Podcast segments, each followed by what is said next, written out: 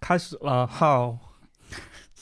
啊，各位观众朋友，大家好，我是池子我是马探长。啊。其实那我是马探长啊，呃，那个节目开那始你之前，你这多不多余，非得多一嘴不是老有人分不清咱俩声音吗？啊 啊，然后得操办一下你。啊然后那个节目开始之前，先跟大家说一事儿啊，就是咱们节目不是在各大平台都有上线吗？对，啊，然后网易云平台它有个功能是打赏，然后我看有十多个哎朋友都给咱打赏了你。就开始要打赏了吗？不是不是这意思啊，我意思是，当然不是去要啊，挺挺不好看的，就是大家喜欢肯定非常感谢啊。嗯，。这个俗话说得好啊，山不在高，有仙则名；水不在深啊，有龙则灵啊有打赏则 灵，你这啊，有打赏我们就很开心了啊。 哎对，对没有这个意思啊。其对实是想今天是想感谢一下这几位听众啊，非常感谢啊，这个对我们是一种非常大的支持啊。当然了，您不管是打赏还是留言或者转发、点赞啊，对我们都是一种非常非常大的哎支持。是的哎对，还是推荐大家这个多订阅，然后多听节目，多转发，这个哎帮我们让更多人能听见我们节目，没这是最错好的。哎嗯，行，那就开始今天的节目吧。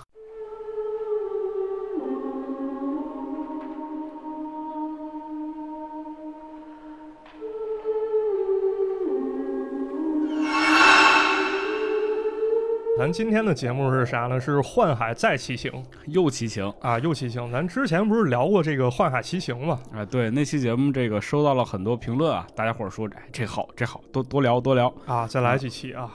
然后这一期呢，咱们接着给大家聊几故事吧，讲讲挺好玩的故事对，还是从这个里边的剧情故事啊出发。啊。嗯对，当然《幻海奇行》咱之前不是跟大家介绍过吗？它是好几个剧集合到一块儿对，哎，具体的这个《幻海奇行》这部电视剧是怎么来的，包括一些设定啊，包括这个里边儿一些很有意思的故事呢，我们上期节目其实讲到了。对，嗯但是呢，其中有些故事比较难断大，就具体它是哪个剧集里面的，咱就这回不那么讲究了，咱就姑且就都认为它是《幻海奇行》的。行，那啊咱就开始讲故事吧。啊，咱开始讲故事。这《嗯幻海奇行》的定位，其实它并不是说一个纯粹的灵异，怎么说呢？而更多的是反转、出其不意，让人看了意犹未尽这么一种感觉。那这时候是不是已经好几个人把这个电台关掉了？啊，那肯定不是，因为咱们第一个要带来的故事呢，其实就很有这种恐怖惊悚成分在里面、嗯，又是一个吓人故事。啊。对，咱给大家带来的第一个故事呢，叫做母嗯，母。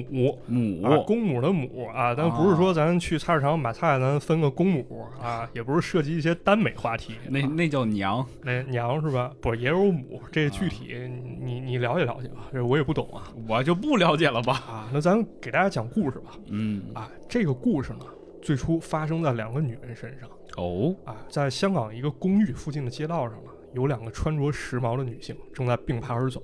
嗯，这个路上呢，显得非常的僻静。这两个女性是什么关系？是这样的，其中有一个姑娘呢，叫做 Handy Candy 啊，另外一个姑娘呢，是她未来的嫂子，啊，相当于是哥的女朋友，但是没有结婚过门儿。因为这个哥哥呢正在念书，马上要毕业了，相当于人学成之后呢就能跟大嫂完婚了，所以呢这段时间相当于过渡时期。那么 Henry 呢就帮助哥哥跟大嫂找了一间公寓住，然后结完婚以后再另行置业，相当于先找个一临时居所嗯，啊。也算是帮哥一忙嘛。对，这个公寓呢挨着一家医院，租住这公寓的大多数是医院的护士，所以平时的话啊，这护士都去上班。这公寓附近的环境是非常清幽的，对很少有人烟。嗯，医院工作嘛，这个肯定很忙啊，对加班儿什么的，不在家时间多。没错，那么安静呢，可能就会带来一种感觉，它会僻静，让人有点害怕。嗯，但好在呢，住的时间并不是特别长，那既来之则安之嘛。哎，就是一落脚地方。没错，这俩人就来看房了。刚走进房间啊，发现对面的房间来了一男的。啊，哎，这男的呢姓冯，叫冯先生，都过来打一招呼，说以后有什么需要帮衬的，咱互相联络，您支应一声。还挺友好的。哎，没错，可以看出这小伙子温文尔雅，而且很有礼貌啊，懂、嗯懂礼仪。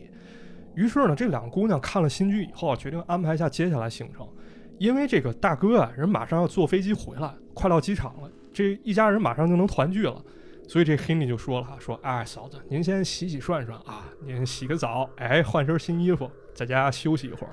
嗯，那么我哥呢，一会儿就要到机场了，对我现在出门儿，哎，我给他接回来嗯，然后你们俩在啊，干一些成年人该干的事儿。谁啊说这个？我说让人好好吃饭。那那得仨人一块儿吃饭，嗯，哎，这 Henry 还就说仨人儿，哎呦，你你太坏了 啊！那这 Henry 就准备去安排这仨人的事儿嘛，那他肯定得接他哥去，是吧？刚一开门，正要往外走，发现这邻居冯先生在门口站着呢。嗯，他干嘛呢？就还没进屋。这个动作很怪啊，就是你要说你找我有事儿啊，你肯定得敲我家门儿，对呀、对吧？但是他好像也没有任何动静啊，他就在家门口站着，好像就等你出来一样。就搁那儿守着。啊，就撞你一个满怀那种感觉。就还没等这个 Hindi 说话，这冯先生反倒先开口了。他说：“我妈衣裳破了，我想跟您借下针线。”这 Hindi 也没当回事儿啊，就说：“你要用了，我给你找找吧。”嗯，啊，拿来针线就递过去了。对，互相帮个忙呗。没错。然后呢，就得出门了吧？这 Hindi 刚要出门，发现隔壁的房间传来一阵对话声，是两个人在说话。嗯，先是冯先生在说，他说：“妈，我借来了针线。”紧接着一个女人的声音响起，说：“放下吧，我跟你说了多少次了，我最恨你接近女人。”这冯先生唯唯诺诺地说：“妈，对不起，我知错了，以后我再也不敢了。这”有点奇怪啊。但是 Henry 跟他嫂子其实根本没当回事儿啊，心里还想着说这冯先生真孝顺啊嗯啊，这是个带孝子吧？哎呦啊，这 Hindi 就出门了。可是这个 Hindi 前脚刚一走啊，这家里门还没关上，这嫂子马上碰见冯先生拿着针线又回来了。他说：“对不起啊，针线我不用了，我妈不接不喜欢我去接触女孩子，所以我也不敢用。这妈也是不想传宗接代了，啊反那正呃，肯定是啊。这大嫂也挺奇怪，说你这么怕你妈妈吗？这冯先生赶紧解释啊，说我们做子女的啊，其实没有什么怕或者不怕的。说完人就走了。就还是带孝子。啊，可能也能理解吧，这妈性格比较古怪，那就不能硬刚，就顺着她来吧。嗯，对吧？这时候呢，这个大嫂长舒一口气啊，我估计她可能也有点害怕啊，毕竟隔壁住着一对儿怪人是吧？这么一妈跟一儿子，这将来不定有啥事儿呢。呃，紧接着这时候一个非常非常诡异的镜头就出现了，什么镜头？这个嫂子正在房间里梳妆打扮，只见她家的门锁被一个铁丝儿给勾开了。嗯，旧时的门锁都是那那种非常老式那种，你拿一铁丝儿伸进来，然后别回去，哎，往往外一蹬，这门锁就开了哎呦，你这个技巧挺丰富。啊。然后看见一个身穿红衣、身材很婀娜，但是看不见脸的一个人，婀娜是什么？婀娜多姿啊啊啊，很婀娜这么一 人，但是你看不见他脸。嗯，他随风潜入夜，悄悄走进了房间。润物细无声。啊，对，这大嫂正打扮了，根本没有注意到啊，背后已经站了一个人。哎呦，这个红衣人手里拿着一根铁丝儿，突然一下把大嫂脖子勒住了，然后非常非常狠心的把她给弄死在房间里了啊，就这么死了？啊，就给她弄死了这这进展也太快了。啊，然后就走了。这时候肯定还没有头绪，然后这时候呢，紧接着冯先生就来了，他看见大嫂家的门没锁，然后就自己也没打招呼就走进来了，然后他就看见地上尸体，吓了一跳，非常后悔，嘴里念叨说：“妈，你为什么要这么做？”哟，这就是他妈呀！啊，估计是他妈干的。然后他赶紧抱起尸体啊，然后把尸体抛尸扔到后巷当中了，估计也是袒护他妈，感觉这个熟练程度应该不是第一次了吧？应该不是第一次，反正就这么感觉啊。冯先生他妈肯定是带变态肯定的，啊，为了带不让孝子加带变态。哎呦啊，我的天！对他他妈为了不让儿子跟女人接触，他竟然痛下杀手了。然后冯先生又不知所措啊，爱慕心切，只能选择藏尸。很快呢，这 Hindi 跟他哥也回到家里了，发现哎，大嫂怎么不见了？对，人没了，赶紧找啊！啊，咱得先检查检查，发现大嫂的钱包就放在卧室里了。那肯定不是说她事出有因啊，否则她出门的话，她肯定不会连钱包都不带。嗯就是然后在客厅的地上还看见了订婚的戒指掉地上了。啊，掉地上了，这有点诡异了。对呀、这 Henny 就说了，说我刚来的时候啊，我认识一人叫冯先生，就住咱隔壁，要不咱去问问他，看看他有没有看见了。嗯，但是这时候冯先生非常坚决地说：“啊，我没有注意啊，我没看到你大嫂出门。”这下这个黑利跟哥哥都非常肯定，那么大嫂肯定是遭遇不测了，咱分头去找吧。就在这个时候，冯先生家的房间里面再次传来了一阵非常非常诡异的对话。这冯先生先说：“妈，不好了，他们发现了。”这个诡异的女人声音又响起，说：“孩子，怕什么？那是妈妈的事儿，跟你无关。”嘿，这 Hindi 啊跟他哥哥就在楼里面分头找，找着找着，这 Hindi 就慢慢走进那后巷。他发现呢，这个时候楼梯拐角有一个人一闪而过，你看不见他是谁，但是你嗯能看见这个影子是红色的，哎，别说了，就那妈就妈，是他啊。这后巷非常杂乱啊，像这个废纸壳子、这废品、箩筐扔了一地。但就在这个时候 k i n d y 突然发现，他嫂子正在安静地躺在箩筐后面。哎呦，发现了，对他还没来及尖叫了，这时候有一双丝袜狠狠勒住他脖子，哎，估计也是遭遇不测了。肯定啊，这没过多久呢，这哥哥也找啊，找着找着也找到后巷。他远远看见啊，这巷子当中好像就躺着俩人。赶紧去吧，就他俩，进去一看，发现就是自己女朋友和妹妹。他们俩人呢都身体僵直啊，眼睛瞪得老大，相信呢已经死亡很有一段时间了。这哥哥呢，他也是感觉非常慌乱啊，然后赶紧往家跑去。他从厨房里面找来一把解腕尖刀，然后死死握在手上。他手里拿着刀子，然后胳膊往前伸，好像随时要跟危险对峙。嗯，然后这一切呢，其实都被隔壁的冯先生看见了。其实呢，哥哥早就发现不对了。你说刚才不是咱讲了吗？这楼里住的主要是护士，这个点儿其实楼里没有什么人。嗯，刚才去问冯先生的时候呢，这哥哥发现这小子神色慌张，而且矢口否认，他的对嫌疑应该是最大的。这肯定就是啊，啊，这哥哥握着刀呢，向冯先生家走过去了，门也没锁，轻轻把门推开，仔细打量屋里。这屋的对面是一张床，上面铺着被子，里面鼓鼓囊囊的。这个被子最上方还露着头发，黑黑的，就好像有一个人正藏在被窝里睡觉，嗯，可能是假意睡觉啊。这脸还冲着墙壁，好像就故意要隐瞒什么似的。这哥哥呢，迟疑不过半秒，然后呢，拿着刀慢慢往床上接近，然后一把把这个被子撑开了。这时候发现事情不对，为什么呢？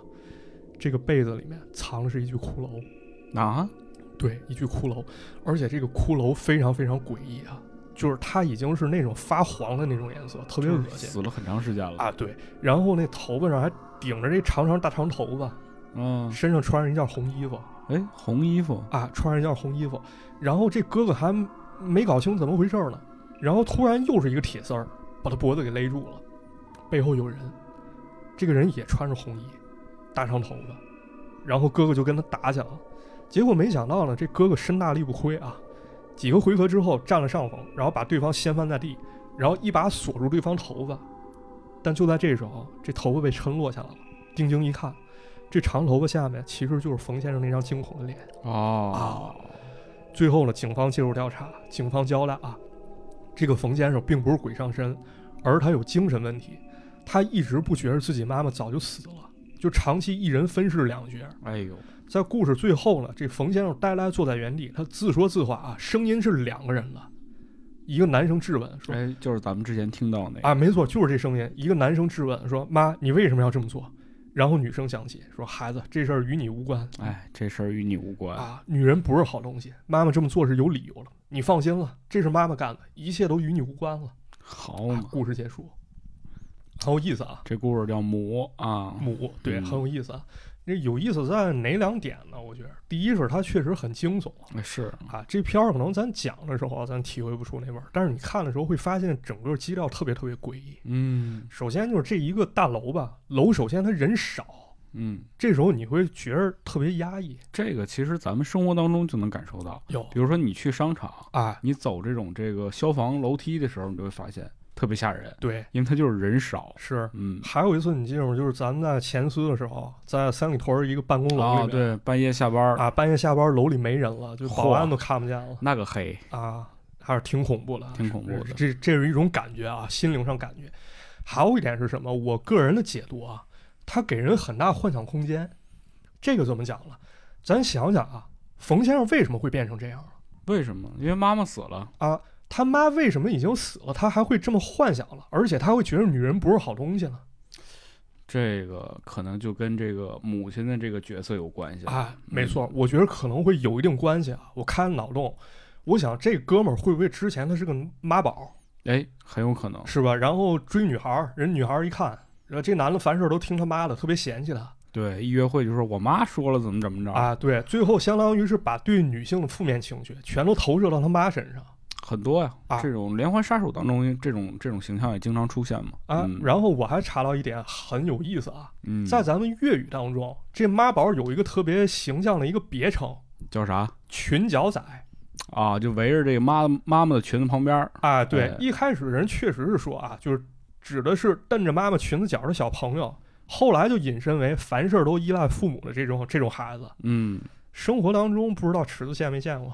我是确实见过一种，见过，我我给你讲一个吧，我给你嗯讲个特有意思啊，咱咱就不说具体了啊，是这个人是我家亲戚朋友的一孩子，一好弟弟嘛，他不属于妈宝，他是比较爸宝。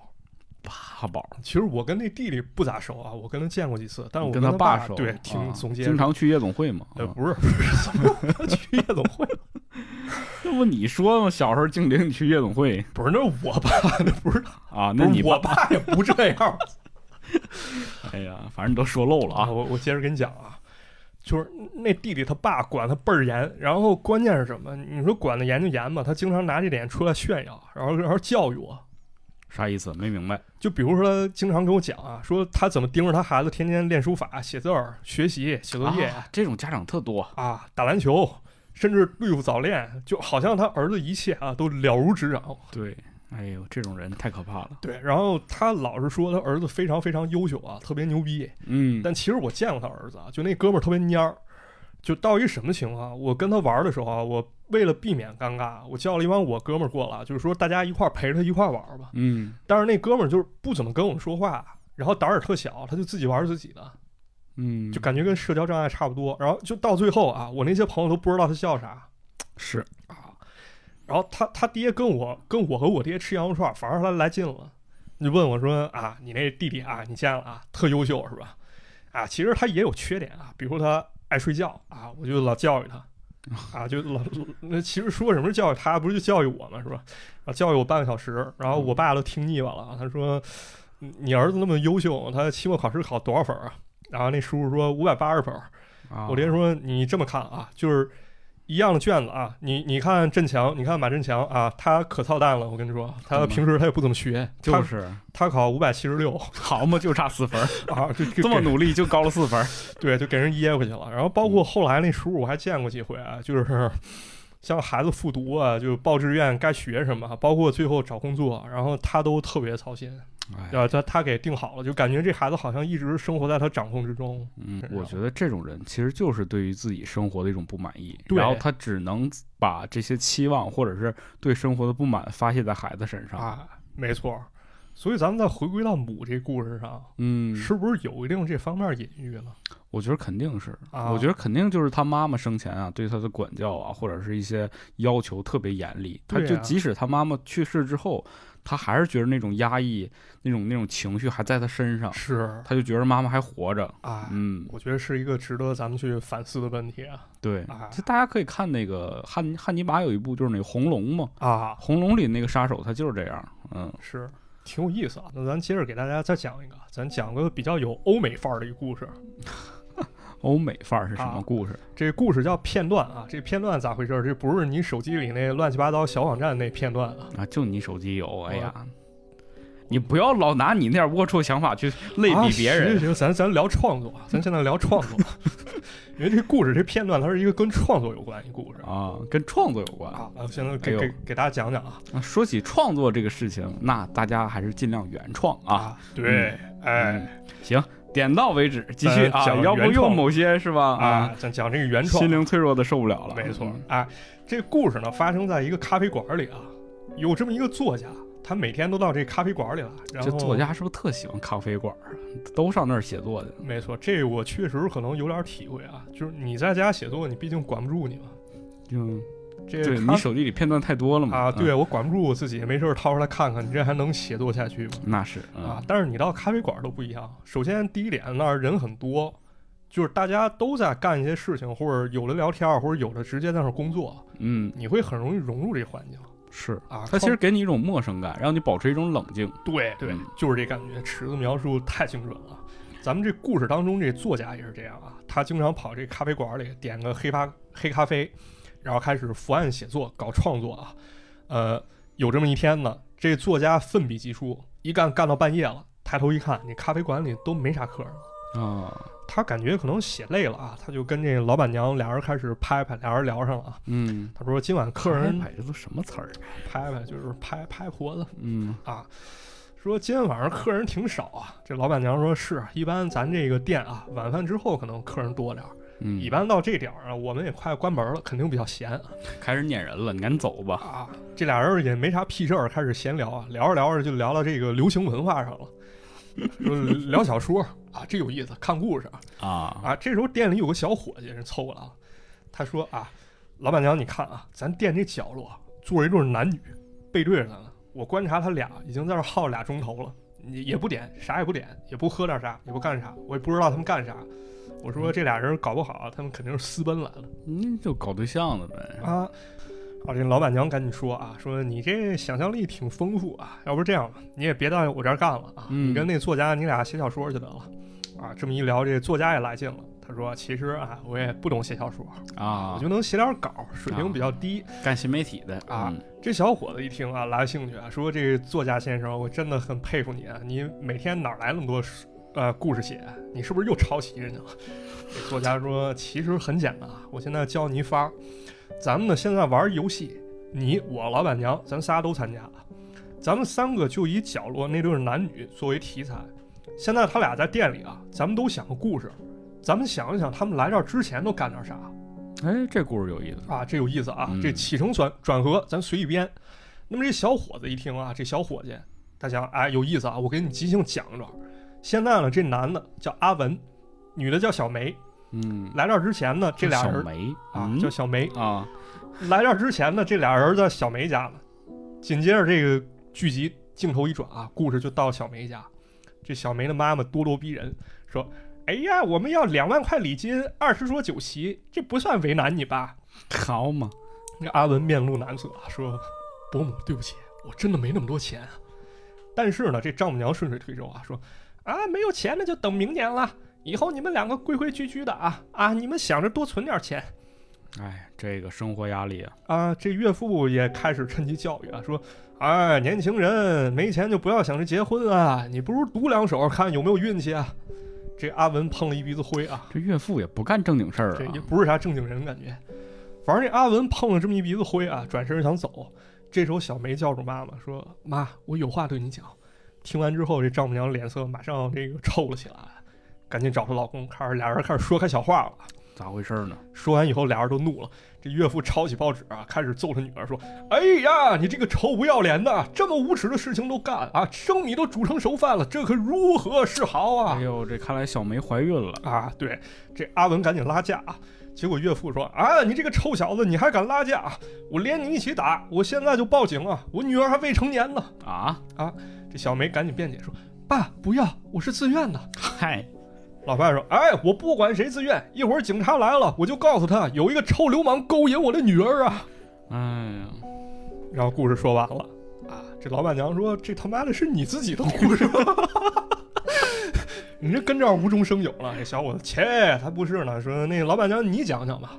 嗯啊，老板娘也开始讲了，她说：“咱这回这故事啊，发生在一个小公共上面，嗯，车的后排呢坐着几个臭流氓，他们在那儿唱歌，唱的是许冠杰的《天才白痴钱钱钱啊，》啊，这歌前奏前奏非常有意思啊，就是钱钱钱钱钱钱钱钱钱钱钱钱啊，都蛮跟的钱有关。都是钱。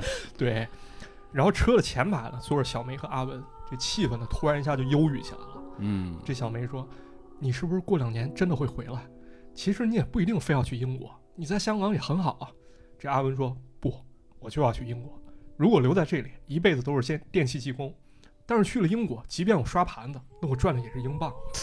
嗯这看来应该是要出国务工去了啊，嗯，为了更好生活。”但小梅还是担心啊，她说：“如果我妈问咱俩的事儿怎么办？”这阿文说：“你就告诉她，过两年我一定会回来。”这时候呢，车后面这俩小流氓啊，开始说风凉话啊，开始哎，你看啊，哎呦这个郎有情，妾有意，哎，是吧？哎，你瞅你这个，你瞅你这个罪恶的表情，哎呦我的天哪！反正这俩人一听呢，也忍不了了。这小梅和阿文就下了车了，他们俩决定去咖啡馆坐一坐啊。嗯，第二个故事说完了，轮到作家了。感觉也是这老板娘的故事。啊，有可能啊。反正这作家毕竟是作家，人那故事想的比较有想象力啊，他想的是一对苦命鸳鸯的故事。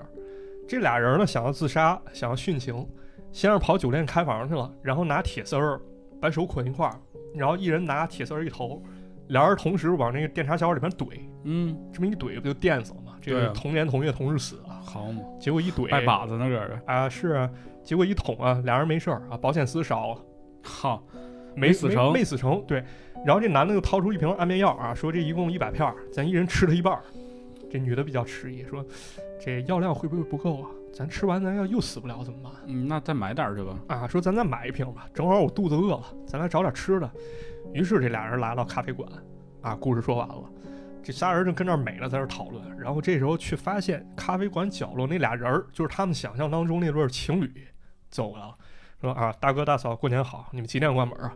这老板娘这才想起来，哎，一一看表，说啊，差不多了，我们这就关。嗯，结果这时候那个男女掏出刀子啊，说你们都给我老实点儿，我们管你借点钱花花。啊打打大劫，劫哎！但这作家这时候好像觉得自己这游戏实在太逗了，太荒诞了，然后在那哈哈大笑啊。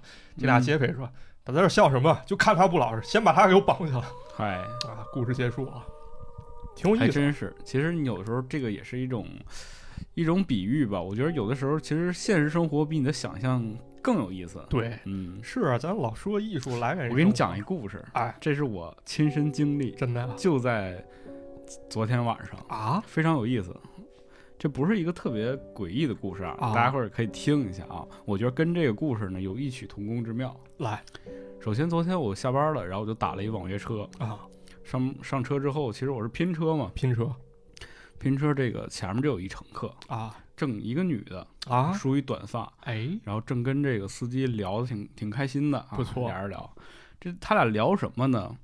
这个司机就跟这个女的啊，就是一种显摆的语气说：“我知道你是干嘛的。哎，”这个这个话的前提啊，我我估计这俩人已经聊一段了，可能是聊一段就是说他猜到这女的是干什么的，说的好像还挺准。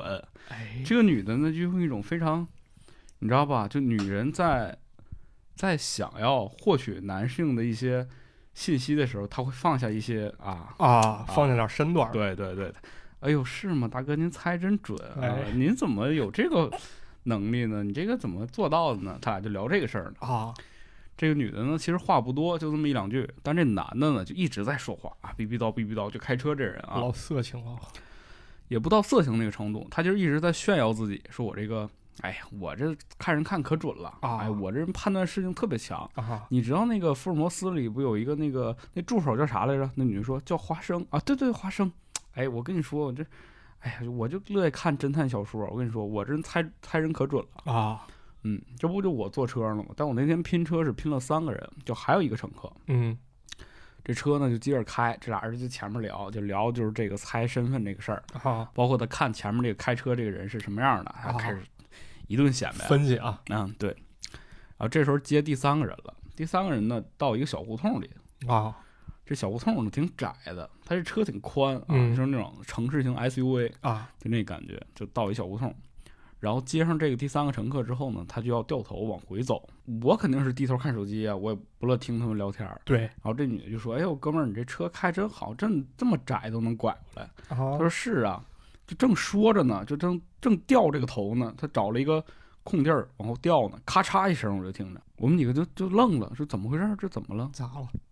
然后呢，我们就一回头集体一看，这他这个他掉头这地方是一个小区院儿门的门口，嗯这个门口有俩柱子，俩柱子中间呢拉了一根线儿，啊，天儿黑呀、这线看不着给啊人，干那儿了就哐当就勒车上了，就啊，滋嘎一声，明显就感觉这后面这个，反正这车就勒了一下子掉，漆了的。嗯，当时你就感觉那个空气就凝固了，嗯因为前面他他这个一路上讲的事儿啊，都是讲他这个观察力、对，细节。哎呀，这我这个人观察力特别强，结果咔嚓一下子，就这一一声巨响，从那以后，这车上一句话没有， 就是这么一个故事。这个挺好玩儿。你说有意思呢，也也没啥太大意思，但是我突然间就觉得这个故事听起来跟跟咱们前面讲这个有点相关。嗯啊，，大家可以品一品啊。，对，可以感受一下。反正我是觉得《幻海奇行》这故事，可能我猜想啊，它是不是源于哪个欧美悬疑小说？嗯，因为你想想，不管玩这个游戏，还是说在咖啡馆这种场景，啊，好像都是那种西方的那哎种对作家。对，嗯但是具体出处我没找到啊。这知道的朋友可以留言给我们指点一下迷津啊。是，啊。那嗯说完这个，咱再说一个，还有，有这故事叫杀夫哎呀，这这这么直白了，开始。啊，对，这玩意儿悬疑啊，这刺激啊，这这给大家讲讲啊，这很对奇幻啊，马院长之前录过一个节目，说这个，而且这个警察也说了嘛，但凡这个有一个人被杀了，就先查他的配偶。对对对，是这故事。但是咱们这故事啊，跟这个探案一点儿也不一样，它很奇幻。具体怎么回事儿呢？咱现在给大家讲讲啊。嗯这个故事呢，发生在一天晚上，这时候夜已经深了。有一个阔太太呢，开着车行驶在城市道路上，但是不知道为什么啊，原本很熟悉的街道，这时候突然起了浓雾，车的能见度越来越低。车里呢，正播着一段非常非常舒缓的音乐。这时候呢，这阔太太思绪啊开始回到几天前。前几天的时候呢，啊这阔太太家里气氛可以说非常非常沉重。怎么着？她的儿子正在吃饭，然后老公正在读报纸，家里用着呢，忙前忙后。但是呢，阔太选择在这个情景啊，去揭穿她老公。嗯，她老公咋的了？她说：“我前几天给你公司打过电话，公司说啊，你那时候其实并没有重要的会议要开。那么很显然呢，她问这话啊，她可能怀疑老公说谎了，外边有人儿。哎，，外面有人儿。但老公呢，表现出一副非常不屑的神情，好像毫不在乎，或者说非常有信心，就是我身正不怕影子歪，要不就是我早有打算。”嗯那么这时候呢，车里音乐其实还在继续啊，阔太的思绪还没有回来，他又开始回忆，今晚为什么这么晚了，阔太还要开车出门呢？因为她总是怀疑老公出轨啊，她的心态已经出现了问题。哎，老寻思一个事儿吧，人就容易心里产生问题。没错，以至于她的精神啊已经开始衰弱了。她那不他这儿去干嘛去？看医生哎啊啊，她必须得搞心理建设、心理咨询了。得咨询咨询。啊，眼看着在这车里啊，前方雾气越来越大，这阔太就在自己家周围迷了路。就自己家周围都能迷路。没错，这时候他的车开到一个大屋面前，他从来没有注意到啊，家附近竟然还有这么一栋房子。嗯，但是呢，现在雾很大，他也没地儿去，姑且呢，不如咱下车去这屋里待会儿吧，咱去问问能不能让我在这儿待会儿喝杯水。啊，这大没半夜的去别人家里，不太好吧？啊，但是他还是这么去了。去了以后，他敲开了门，发现房里住的呢是一对情侣。这阔太就赶紧做个自我介绍啊，他说我的名字叫 Lisa， ？Lisa，但是就在这时候啊，这个屋主这男人突然陷入沉思，他想起来他自己过世的妈妈，因为他妈妈也叫李子，嗯，有故事啊。你接着讲，我好像猜到了。哎，咱接着讲啊。那么这个时候呢，这男人打开了唱机，放了一首歌，你可以听到啊，这个音乐和阔太当时在车里放的音乐一模一样。嗯，这男人表情麻木啊，说这曾是我妈妈最喜欢的一首歌。哎，是啊，然后也讲述了二十年前的往事儿。二十年前呢，这个男人的妈妈因为怀疑和嫉妒心太重，嗯，以为爸爸做了对不起他的事儿，所以把男人的爸给杀了。在警察到来之前呢，他的妈妈也挥刀自尽了。当时男人只有六岁啊，他从佣人口中得到这样的消息，然后就被送进了孤儿院。哎呦，听完这些，阔太心里也起了波澜啊。他一方面可能比较同情这个年轻人你好好看看那是不是你儿子？啊，另一方面对他可能也投射到，因为他自己也有孩子嘛。对，但是跟自己孩子不一样啊，这个小伙子脸上有道非常长的疤，嗯，这男人说是他小时候弄的，那那这个可能就对不上号了。是，啊哎紧接着呢，阔太又看见这男人家里呢摆着一个公仔，嗯这公仔是陶瓷做的，是一个士兵的形状，啊，但是这士兵的腿儿呢好像被摔过，你是特意这么说成腿儿腿儿嘛啊，腿儿你奶奶个腿儿，哪儿凉快哪儿斜着去，嗯，腿少了一条，对，腿少了一块儿。这阔太说这么巧啊，这公仔我家也有一个。这男人已经面无表情了，就非常冷淡说了一句，好像没有灵魂了。他说啊，这是我小时候买的，后来摔坏了。阔太这时候可能觉着啊，你说我是不是这么一来有点儿不合时宜呢？嗯，本身我迷路啊，你说我来就来了吧，给人勾起这么痛苦的往事，然后就说我赶紧走吧。这男人好像还挺喜欢这阔太啊，他说我给你留一张电话字条吧，我很嗯高兴认识你，将来有机会你经过这儿的时候，也欢迎你来这儿看看我。这时候眼看雾气已经散了，那么阔太很快开车就到家了。是，但是啊，刚一进门，他发现家里乱作一团。他家小子这小孩儿因为淘气，把脸弄了一道大口子。那对上了，对上了啊。结果这时候啊，她老公反而来劲了，他说：“你你你你刚才去哪儿了？你不在家，你好好带孩子，你看现在出事儿了吧？啊，傻逼了吧？”这阔太想起来了，这时候终于回过味儿来了啊。对啊，他说：“那男人不会就是我儿子吧啊，？”他赶紧打电话，因为刚留字条了，留电话号码了，一查，我靠，空号。那是但是呢，这时候这个阔太老公还是咄咄逼人。他说你：“你你这娘们儿，你怎么一回来你就打电话？是不是你外面有人了？”嗯啊，反正态度非常恶劣。啊然后说着说着，把桌子上那陶瓷玩偶给碰掉了。阔太一看，我靠，真对上了！就这玩偶摔完以后啊，跟那男人家的一模一样，嗯碎的位置都一样。他觉得不行了，但是也没办法，他只能假装上床睡觉，当什么事儿都没发生过。很快呢，这个阔太就睡着了，而且还做了个噩梦。睡梦中呢，他梦见自己被处以还手死刑，然后就吓醒了。但是呢，这个时候她发现有一件事儿很怪，她老公并不在自己身边，啊，老公出去了，不知道上哪儿去了。幽会去了，啊。然后呢，他慌乱之中呢，又抓着了放在床头柜上那张字条，就写电话号码那字条。嗯他翻过来一看啊，这个字条其实是拿烟盒上，就从烟盒上抻下来了。啊，一看生产日期，二零零七年，这有明显，因为这个剧集拍应该是八十年代，对，这明显二十年之后未来的，啊，这终于得到实锤了。说刚才那应该就是我小子，嗯我跟他偶遇了。你才反应过来，呃智商有点不在线啊哎。这阔太赶紧说在家里找找老公吧，找老公是正事儿啊。结果突然发现啊，这老公跟他家佣人俩人正做一些成年人该干的事儿呢。她动手打她老公一巴掌，但是她老公一个这个上格挡，哎，防住了。好，我们还练过，阔太以为这个老公事情败露了，可能要起杀机啊嗯。她跌跌撞撞了，在这慌乱之中，手里突然摸到了一把刀，然后老公这时候走了过来，哦，他伸手噗一刀，这白刀子进红刀子出啊。嗯给她老公弄死了。这时候她愣住了啊，原来自己真的会杀夫。嗯，但是呢，根据她儿子所说，他会自杀吗？她会自杀。这时候她心里就在想啊，我千万不能死，千万不能自杀，千万不能自杀。可就在这时候，背后有一把刀，哎，捅了那佣人嘛，啊，是她佣人。捅完之后呢，这时候画面中可以看见她的儿子睡眼惺忪的走了出来，然后佣人抱住了孩子。很显然啊，这个佣人把他杀了之后，跟孩子说了谎，嗯，骗他说是妈妈自杀了。是，故事完全对上了，很有意思啊，嗯，很有意思。我觉得这也是在《幻海奇行》当中比较牛逼的一个，呃，哎是一个这个时间旅行故事，对， 嗯呃，而且最厉害的一点，其实并不是草蛇灰线啊，而是一开始其实他就卖了破人，对，就明眼人都能看出来那那个年轻人就是阔太未来的孩子，但是到最后啊，还是安插了一个这个阔太被反杀的这么一结局是，啊，这点就比较出乎意料了。嗯挺有意思。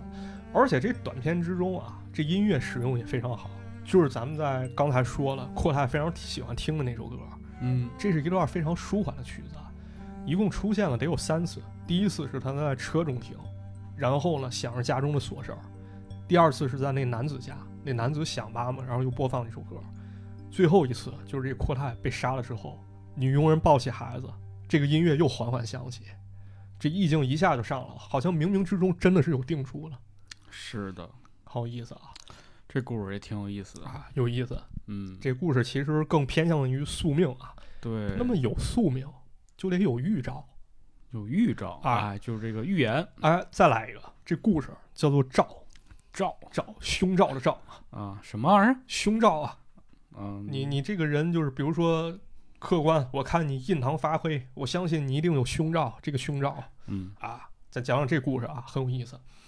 这个故事呢，发生在一次野外聚会上啊，人们搞 B B Q ，barbecue 啊，B B Q，天哎已经黑了 barbecue 就是烤肉味啊啊，，你小说，浣熊就是 干脆面。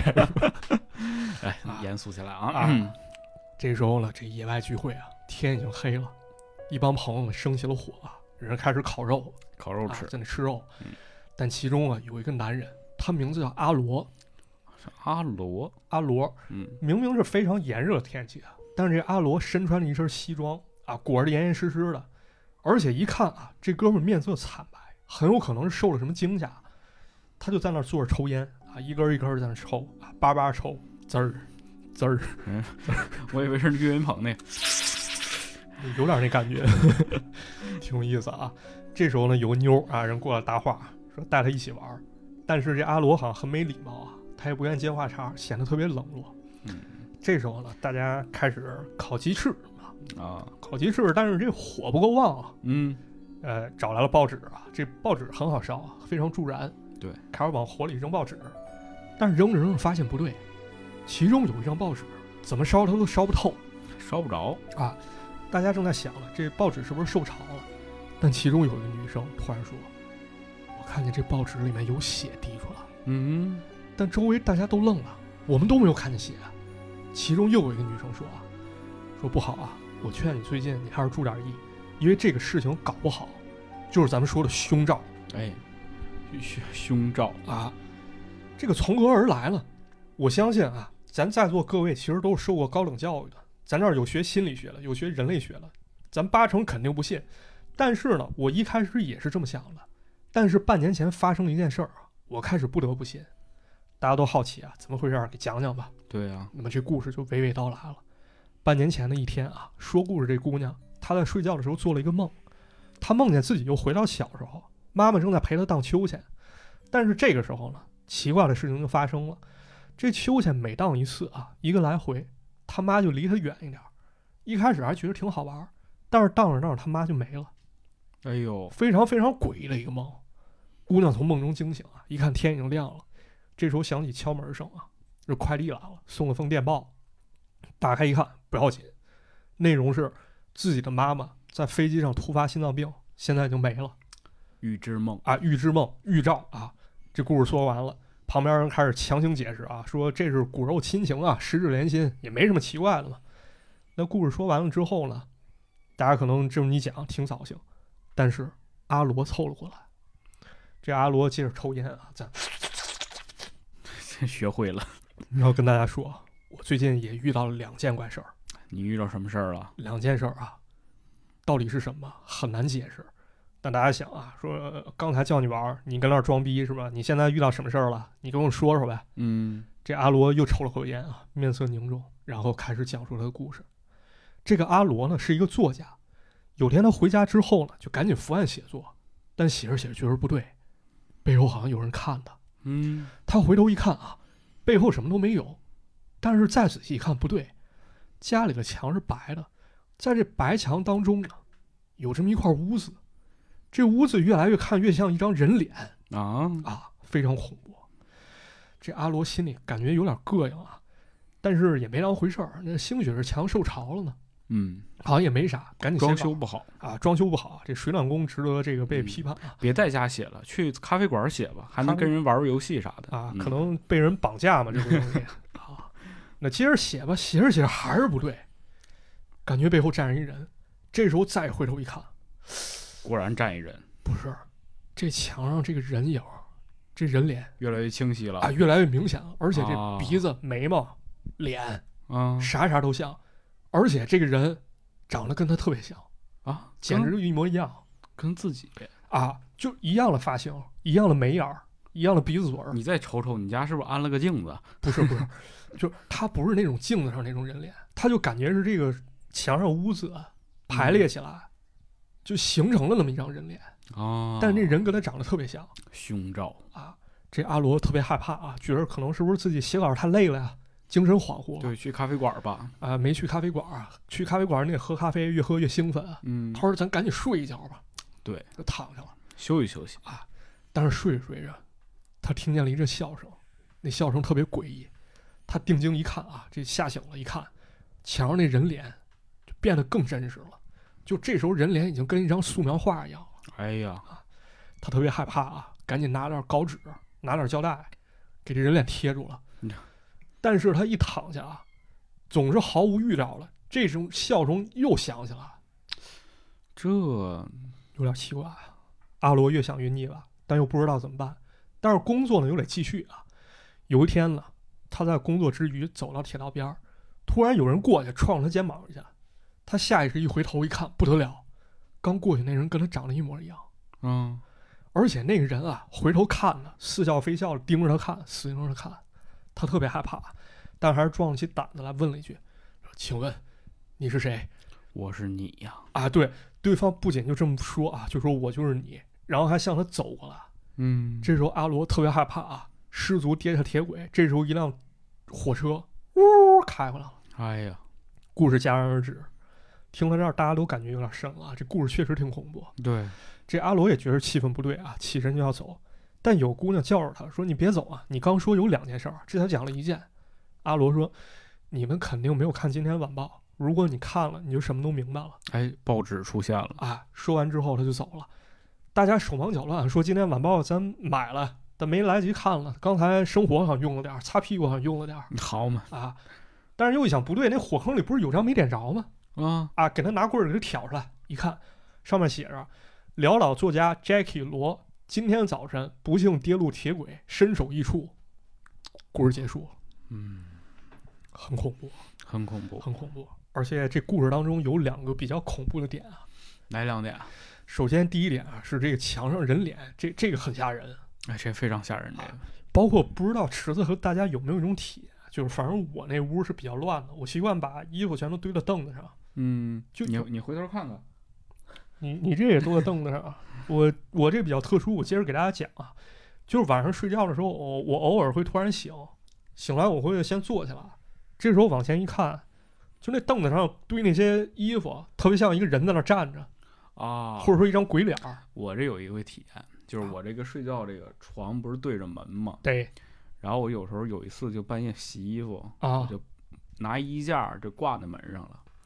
我发现有一天就昏昏悠悠，就是睁开眼睛看了一眼对面，感觉有一人站那儿，啊是 特吓人。对，而且有的人晾衣服特别怪，嗯，他不是说衣服裤子分开 晾，整套儿对，亮，而是整套晾。我靠好嘛， 你说这要放到你门再外挂一边， 帽子，对，这跟一人在外飘似的。嗯，这很恐怖，啊这可能能有科学解释，就是咱人脑可能这是脑科学方面。对，他会把一些图像啊，就是就是看成人脸，他就会有一种模拟是感对觉，对对，嗯，这科学是能解释的。还有一点很有意思啊，这个通常是一些地摊文学特别惯用的。嗯这咋回事呢？就比如说那个一个人家里面突然出现一张人脸，瓷砖上出现一人脸，哼啊，但事后证实可能是人家为了吸引人气，是故意制造噱头不是？但是还有一个我想到的，啊。就是那个你听过那个把人杀了之后，然后推到水泥里啊啊，听过听过抹墙，啊，听然过后听过这个就是突然你就看有一天你这个墙上怎么有一人形啊？啊，对，完了之后这人就去抠抠着抠着就发现这个啊有骨头渣子，鼓鼓囊囊的。嗯我我跟你说，我奶家那房就那样儿。我不是说里面有人啊，我奶家那个他那卧室上面不是天花板吗？啊然后那天花板中间儿就有一天它裂了，从中间儿裂了，啊！我就感觉那好像堆着一东西什么的啊，还有一种就是如果你这大学室友特埋汰呀，啊。还要睡觉挨着墙，达摩祖师面壁十年 就有一块黄。 啊，对，反正那事儿我奶奶挺瘆得慌，她倒没往那方面联想，她嗯怕她杞人忧天，她怕哪天那那楼顶上就突然掉下来啊，对对对啊，后来问了问开发商，说没事儿，就有点受潮，上面是一整块儿那种板子，啊说没事儿嗯。然后还有一传说，不知道大家有没有听过啊？就是说什么故宫鬼故事、故宫灵异哎，这特多啊，一到雷雨交加天儿，一排宫女出来，她她这当街溜子。这非常有名儿这个啊嗯还有就是说什么，就是说某个山谷里面，嗯一到雷雨交加天气，开始万马齐喑啊，对，啊，开始有厮杀声然音。后这个阴兵借道，没错，啊后来还有人解释啊，说什么这个打雷的时候啊，打到这个石头上了，或者说墙壁上了，这墙壁或石头上它可能有这个铁，或者说有磁，对对，嗯有这种元素，啊对就相当于成录像带了，把当时影像、声音全录下来了。嗯若干年后，天再一打雷，又通电了，这影像放出来嗯了对。其实这个卫斯理有一故事，啊！就是讲就有一瓷器，对啊，对对对对对，啊，是吧？你记你记着这接着故接事着，吧特。牛 逼这这个瓷器呢就特有意思，它这个就瓷器就是是一个古代传下来的，然后它上面有各种各样的这个波纹，对对这波纹呢很有意思，然后大家伙儿都扫描嘛，各种各样的方式去扫，然后他就用一种就是方式去读取它这个波纹，啊，就发现能听到一种声音，声音就特别像人说话，啊然后还有一种就是叫声在。啊，后来这个他扫完之后，就发现其实这个是一个过去的一个一个教派，当时在祭祀，嗯他当时其实就是用活人祭祀，然后正好呢，他这个旁边有一个人在做这个瓷器，嗯有一个羽毛用这个羽毛去震动，然后把这个声音记录了下来。其实就是嗯咱现在玩那个黑胶唱机那对原理对对，啊就一样的。对，嗯这很有意思。但是呢，就是咱们看啊，那个磁铁、磁石记录声音，嗯人有专家去研究了，说纯属扯淡啊，纯属扯淡。因为什么？就是咱们平时用那个磁带什么的，它那磁带都是经过特殊处理的。天然磁铁其实它磁场是比较紊乱的，它不具备录音条件嗯啊那。肯定，要不然你想想，你这一打雷下雨天儿，你这满街都是鸟叫儿。 而且咱再说啊，就是说，如果要是有块石头啊，你给通上电，它能录音了，还能给你放出来啊。那你想想，那这录音笔为啥现在才出来？是吧？那不用了，是吧？咱那没事儿，是吧？嗯拉俩电线，整块石头没事儿插那电线， 你就听歌就完事儿了，是吧？你要看哎这么电说啊呀，我还真相信这个古代会有一啊些超级文明。影 啊，这这挺有意思啊，这好玩儿。 还有一个比较有意思点是什么？就这嗯阿罗看见自己了，哎，对，看自己这事儿挺有意思的。啊嗯这事儿有民俗说法啊，有这说讲。我听过这么一种说法，啊就一般咱不是认为人有三魂七魄吗？哎是，就是说有一个人啊，比如说他身体不好或者时运低的时候，啊那么有些魂魄会跑出来。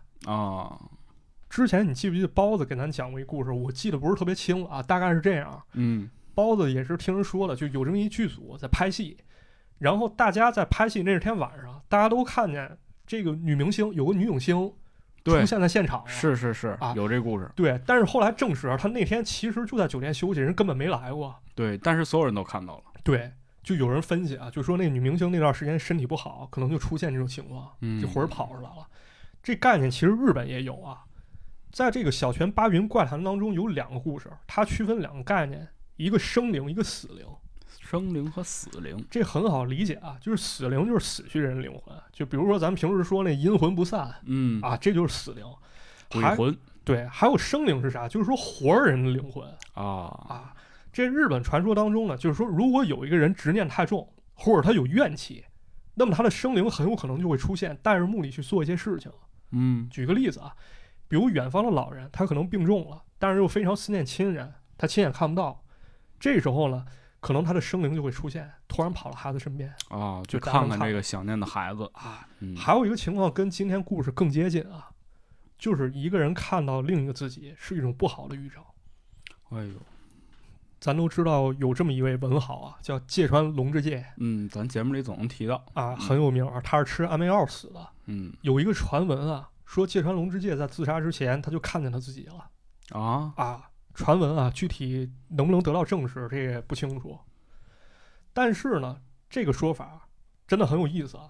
有人分析啊，当一个人重病的时候，他的脑部会产生状障碍。嗯，就产生一些问题，对，那么这个时候他对自我这概念就认知不清了。这个过程当中，他可能会有这种感受，就看见迎面过来一人，这人跟我长得一样。哎，是啊，有一个非常有意思的事情，大家伙儿可以现在就做一个实验，嗯，你回想一下，你所有记忆当中你自己出现的画面，你是以第一人称的还是第三人称的？就是你想，你小时候你可能在教室里，啊，那那是第三人称，对吧那？是第三人称。对啊其实大部分来讲都是第三人称啊，。对对对就是我这么说可能不理解，但是你空下来的时候，你可以想象一下这个画面，对就小时候你爸妈教育你，或者说你的干一件事情的时候，你在回忆的时候都是以第三人称进行的。，对，就跟拍电影差不多，它不是一个主观视角，它可能给个全景。也就是说这个情况下你是可以看到你自己的。对，如果正常情况下，你应该就是一个第一视角的嘛。但为什么人可以看到自己呢？啊，就是人在记忆某些事情的时候，其实是会把自己这个这块空间留出来的。啊，所以说，有些就像你刚才马探长说，重病的这个事情发生的时候，人在再一次经历自己过去这些事情的时候，其实当你脑部混乱的时候，你就会把那个人具象化，你就能看见你自己。没错。嗯，然后我觉得还有一点挺有意思啊，可能比较个人，我不知道大家有没有这种感觉，就是我对我自己长相认知其实很模糊的。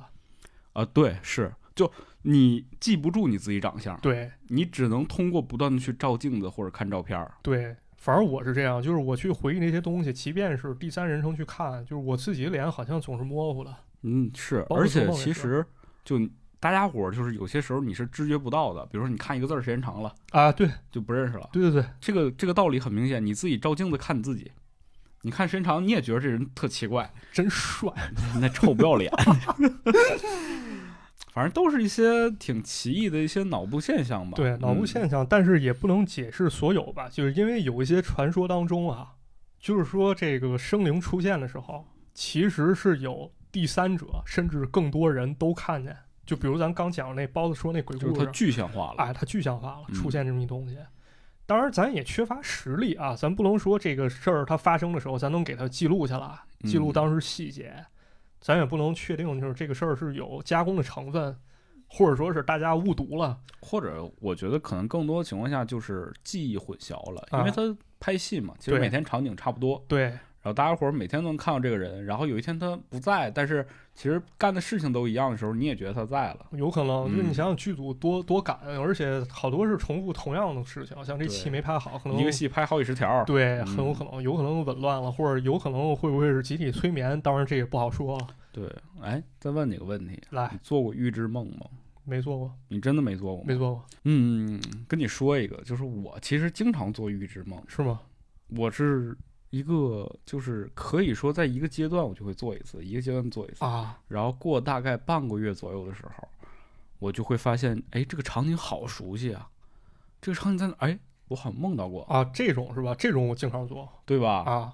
这也是一个很有意思的点。对，嗯，应应该是我感觉用脑科学能解释得通。对，它其实还是一个一个就是和大脑合理化的过程。对，嗯，估计是对，啊，很有意思啊。今天给大家准备了这四则小故事啊，嗯，啊，希望大家能喜欢，也就是对从这些剧集里面精挑细选出来了。对，还是这一部这个《幻海奇情》。啊，《幻海奇行》对，当然了，这个《幻海奇行》其实它是七八十年代的作品啊，是，啊，在它之后其实还有很多特别有趣的短剧啊，嗯值得咱们拿来再讲讲。那么在之后的过程中呢，我其实也会去留心去发现一些这种好玩短剧，对，看点新东西啊，嗯如果要是有值得拿来跟大家来聊的话呢，我也会做成节目来跟大家去探讨探讨。然后也是非常感谢大家喜欢我们这个系列啊！哎如果你还是对《幻海奇行》这部剧感兴趣呢，也推荐大家如果没有听过上一期节目的，可以去听一下上一期。没错，然后如果觉得还可以有继续聊的可能性呢，那我们就接着把这些有意思的故事再讲给大家。哎，可以，那最后呢，还是那句话，那个我们的节目呢会在各大音频平台上线。首先呢，还是要感谢一下在网易云平台帮我们打赏的这几位听众，是非常谢谢你们。然后呢，就是我们的节目呢，也非常希望能够得到大家的支持。具体的方法就是订阅，然后平时呢就是评论，最好呢就是在一些苹果 Podcast 或者是喜马拉雅帮我们打分儿，这些小小的动作呢对我们有很大的帮助。在这里先谢谢大家了。非常感谢啊！欢迎大家一键三连啊！这个哎一键三连是 B 站的，到时候咱琢磨琢磨，也给咱这个播客想一个名儿 啊！这几键几连是吧？行，啊，嗯欢迎大家连我啊！那行，那今天的节目就先到这里了。啊，就到这儿吧，感谢您的收听，我们下期节目再见，下期再见，拜拜。拜拜。 thank